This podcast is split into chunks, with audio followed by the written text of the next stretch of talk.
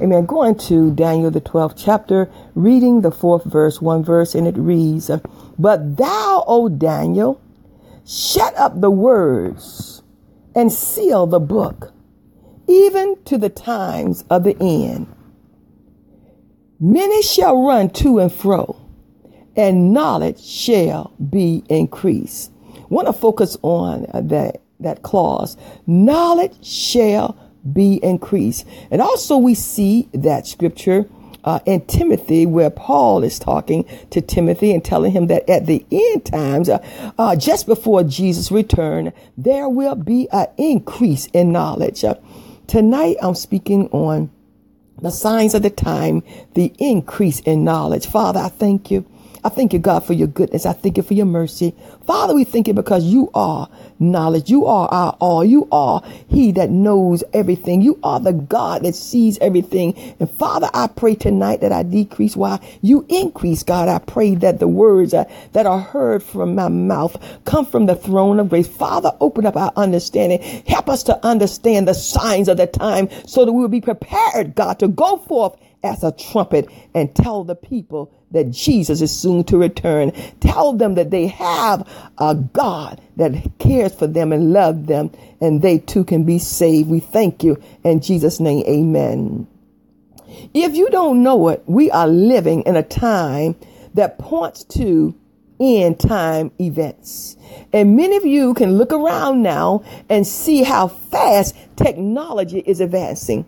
Technology is advancing faster uh, than any time in history. And some of you on the line tonight may remember that on August the 8th, just three months ago, I shared with you how God showed me uh, some of the things that were going to happen before he returned.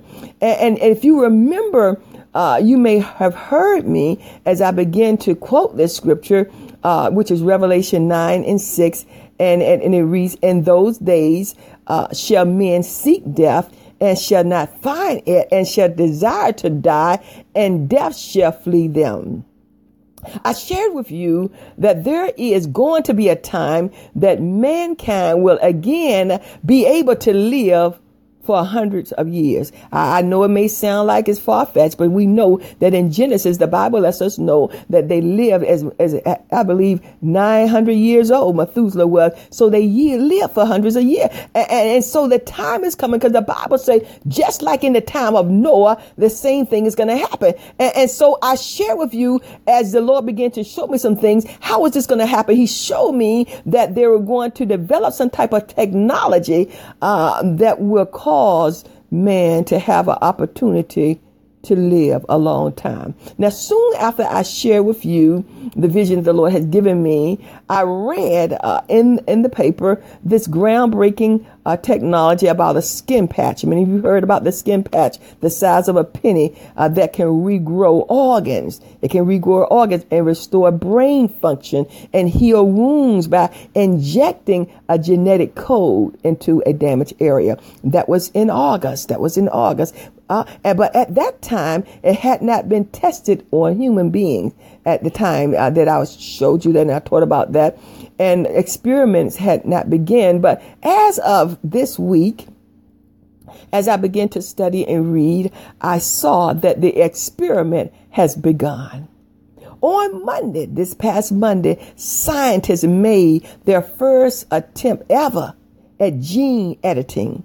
Now, notice gene editing, as I said, uh, is a procedure that will uh, cause your genes and your body to repair parts of your body that is ill. And so on this Monday, a 44 year old California man, he had intravenously uh, received in his vein millions of copies of a corrective gene in a genetic tube to cut his DNA into a precise spot. Now, uh, could you imagine that you send in billions of genes and then they go to the spot that need to be healed and start to repair? Now, as I begin to read, it said the doctor said that they would cut the DNA, open it up, insert a gene, stitch it back up. It said it's invisible. It's an invisible mending. I said the president of the California company, and she said this testing uh, is is therapy. We're testing this because we want to see people repaired. We want to see people healed. Uh, and she said it became it becomes part as once as they put this gene in your body, once they put this new DNA in your body, it said this DNA is going to be there for the rest of your life. They cannot alter it. But but listen, then they goes on to say that also this means that there's no way, no way to eh, to erase the mistake or edit it once it happened. And, you wonder how in, in, in, Revelation, when the Bible begin to describe the creatures that's going to walk the earth, uh, the Bible says that at that time they're going to have certain creatures walking the earth. Some of them having the head of a man and the body of an animal, a horse. Uh, uh and also, not only have I read about this, but I read that they already started doing this type of thing, mixing human DNA with animal DNA. I'll tell you, these are the signs of the time. I was concerned. I was concerned when I read it because I was listening to a speaker at the Carnegie Council for Ethics and International Affairs. Someone probably said she listened to that. Yes, I do. I was listening to the speaker and I believe that was just a few months ago at the Carnegie Council of Ethics International Affairs, the speech. And uh, he addressed this very thing. He addressed the fact that knowledge is increasing. He addressed the fact that there's going to be a time when they're going to alter DNA to the point that they're going to create a society of superhuman beings, super intelligent beings. Uh, in his book called Homo Deus, it's called Homo Deus, H-O-M O Dea, D E U S. And if you have a chance, look at that book by Professor Harari. He writes about a data uh, centric world where computers, a word world, he said, where computers and robots and artificial intelligence is going to reign supreme. This is what this man spoke about at the Carnegie Council of Ethics and International Affairs. This professor Harari, he began to argue that the principles that have organized society will undergo a huge shift in the 21st century. And we're in the 21st century now. He said there's going to be a shift, a huge shift. He said this shift will come with major consequences. Oh my God. Major consequences for life as we know it now. He said so far, the things that have shaped our society uh, have been a combination of religious rules. In other words, we had religion that helped shape our society. Even in this country, on the money that we use, we have in God we trust. He said we have that religion. And he said, and also we talk about having a good life and, and, and having more earthly goal. But then he goes on to say, but it's getting time now that people are not just concerned of having a good life in religion and, and trying to get well and trying to, to defeat hunger, cure hunger and war, wars that's going on. He said, now the 21st century is here. And he said, we have organized uh, now and we try to meet the basic needs. We've done that, such as being happy. We've tried to meet those needs, being healthy and in control of the environment around us. Now, uh, this professor Harari says the human are striving for the bliss. They're striving for immortality. In the 21st century, they're looking for immortality. That's why I'm concerned. And, and divinity. No longer are they looking to God, but they want to make themselves divine. They want to make themselves live forever. Then he goes on and he foresees as he's speaking to this international group a, a potential future, he says, where a small number of elite upgrade themselves uh-huh, through biotechnology.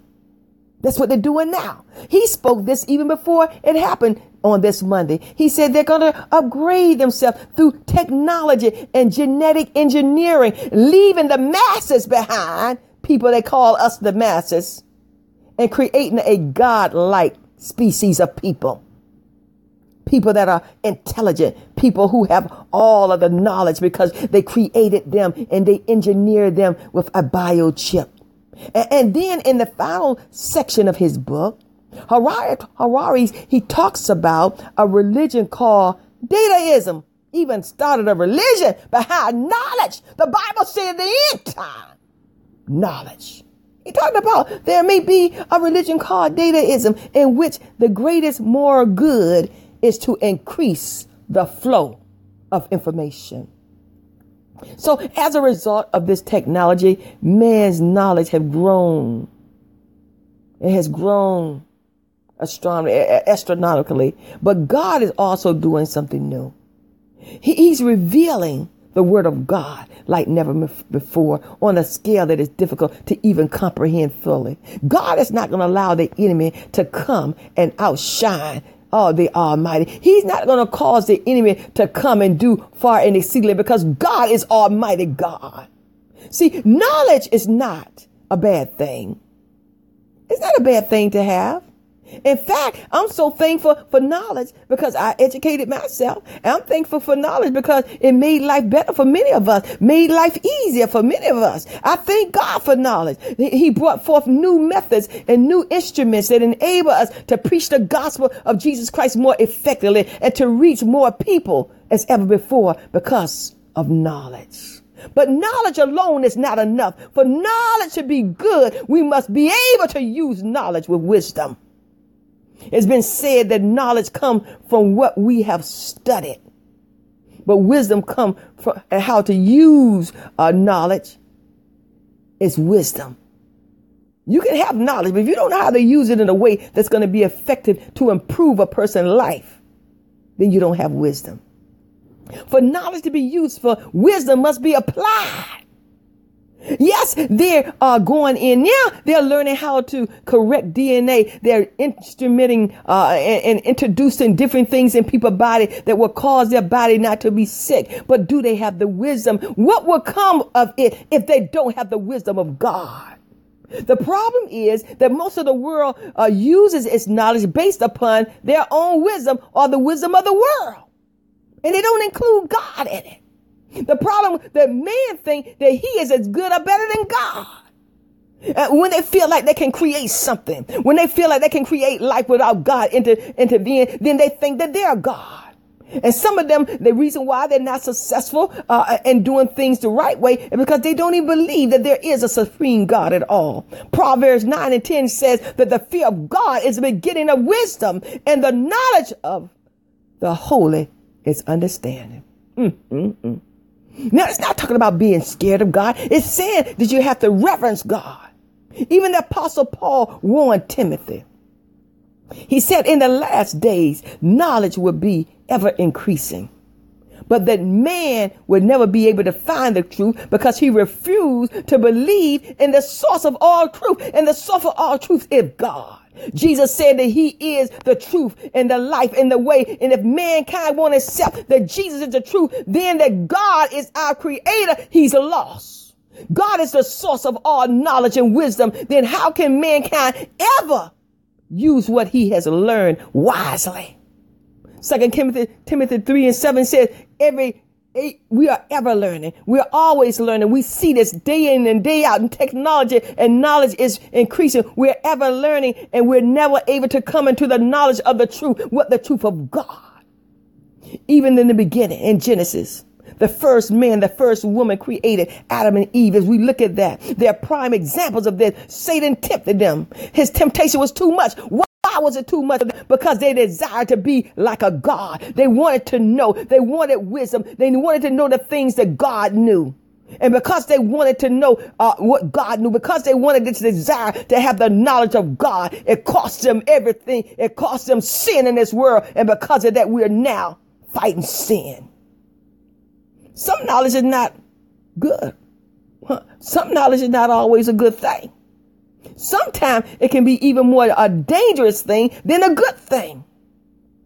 For them to know how to create a human being without God It's not a good thing. For them to know how to go in and slice a gene to turn someone's personality a different way, to cause someone to look a different way. If they can do that to make you beautify you, they could also do that to create a monster. What is it that make knowledge worth knowing? It's knowing the source of the knowledge. It's knowing who our Lord and our Savior is. It doesn't pay to have all the knowledge of the universe and not know who Jesus is. When we come to know the Lord, The knowledge that we attain has a deeper meaning than ever before. With knowledge, we gain the wisdom and how to use it through the leading of the Holy Spirit in our lives.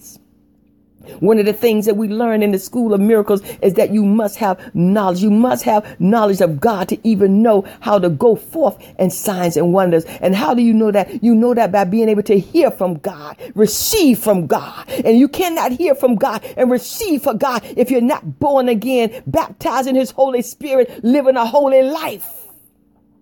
But sometimes knowledge can be a wonderful thing.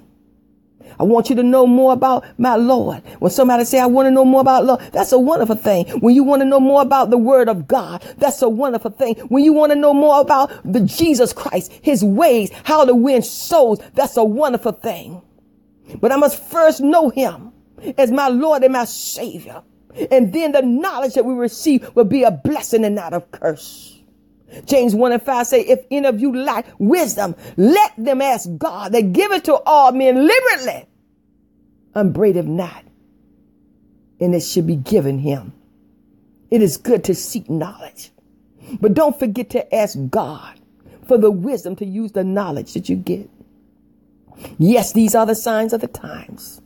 Yes, man knowledge is increasing, increasing to the fact that we can send planes in the air. We can send ships out into space. We can fly. We can run. We can do all these wonderful things. And now it's coming to a fact that we have technology that's going to be able to heal cancer, technology that's going to be able to cause sick people to be healed, blind eyes to open, technology that can create life. Uh, even they say without God, but I tell you, without God, whatever they created is not going to be holy.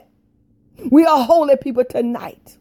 And God will give us the knowledge. Knowledge is good. The knowledge of God. Knowledge is good because it helps us to know who He is. It helps us to serve Him. It helps us to understand the Word of God in the Bible. It helps us to live and not die. He said, I am the way, the truth, and the life. No man shall see me except they come through me. And His name is Jesus. Yes, knowledge is increasing. And these things are happening. But when it come to the point that they come to you and say, you know, I have a chip that can cause you to live for hundreds of years.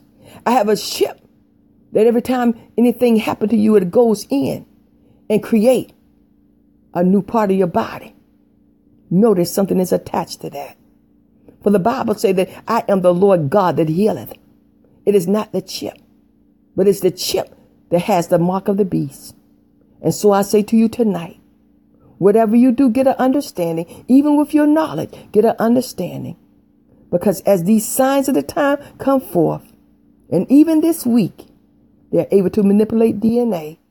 Some of you remember when I said that those people who are asking you to send your DNA off, so we want to find out who your heritage are. We want to find out where your roots from, where you're from Germany, whether you're from Sweden, whether you're from Africa. Send in your DNA. Send it in. But in the fine print, it says once you send that DNA in, they own it. They own you. And they can manipulate and create with your DNA. We have a creator above all creators and his name is Jesus. Whatever you do, continue to hold on to the name of Jesus. Whatever religion come, and even this religion he's calling dataism, mm, my God, the devil is a lie. Jesus Christ, the same yesterday, the day, and forevermore, is my Lord and my Savior. And I pray that he's your Lord and Savior too. God bless you. These are the signs of the times. I thank God for you on the line tonight. I hope something was said and done tonight on this line to encourage you and to also keep you wise. The Bible says that He will not allow anything to come upon us. He will inform us of what's happening. And He also tells us that the children in the world are sometimes wiser than us because some of us seem to be not knowing what's going on. But in order to survive, we have to know what the world is doing so we can pray and fight. If you want to know what your enemy is doing, study your enemy ways. And when the war break out, which is already broken out, you can be victorious. Why? Because we already win and we have Jesus on our side. God bless you. We're going now.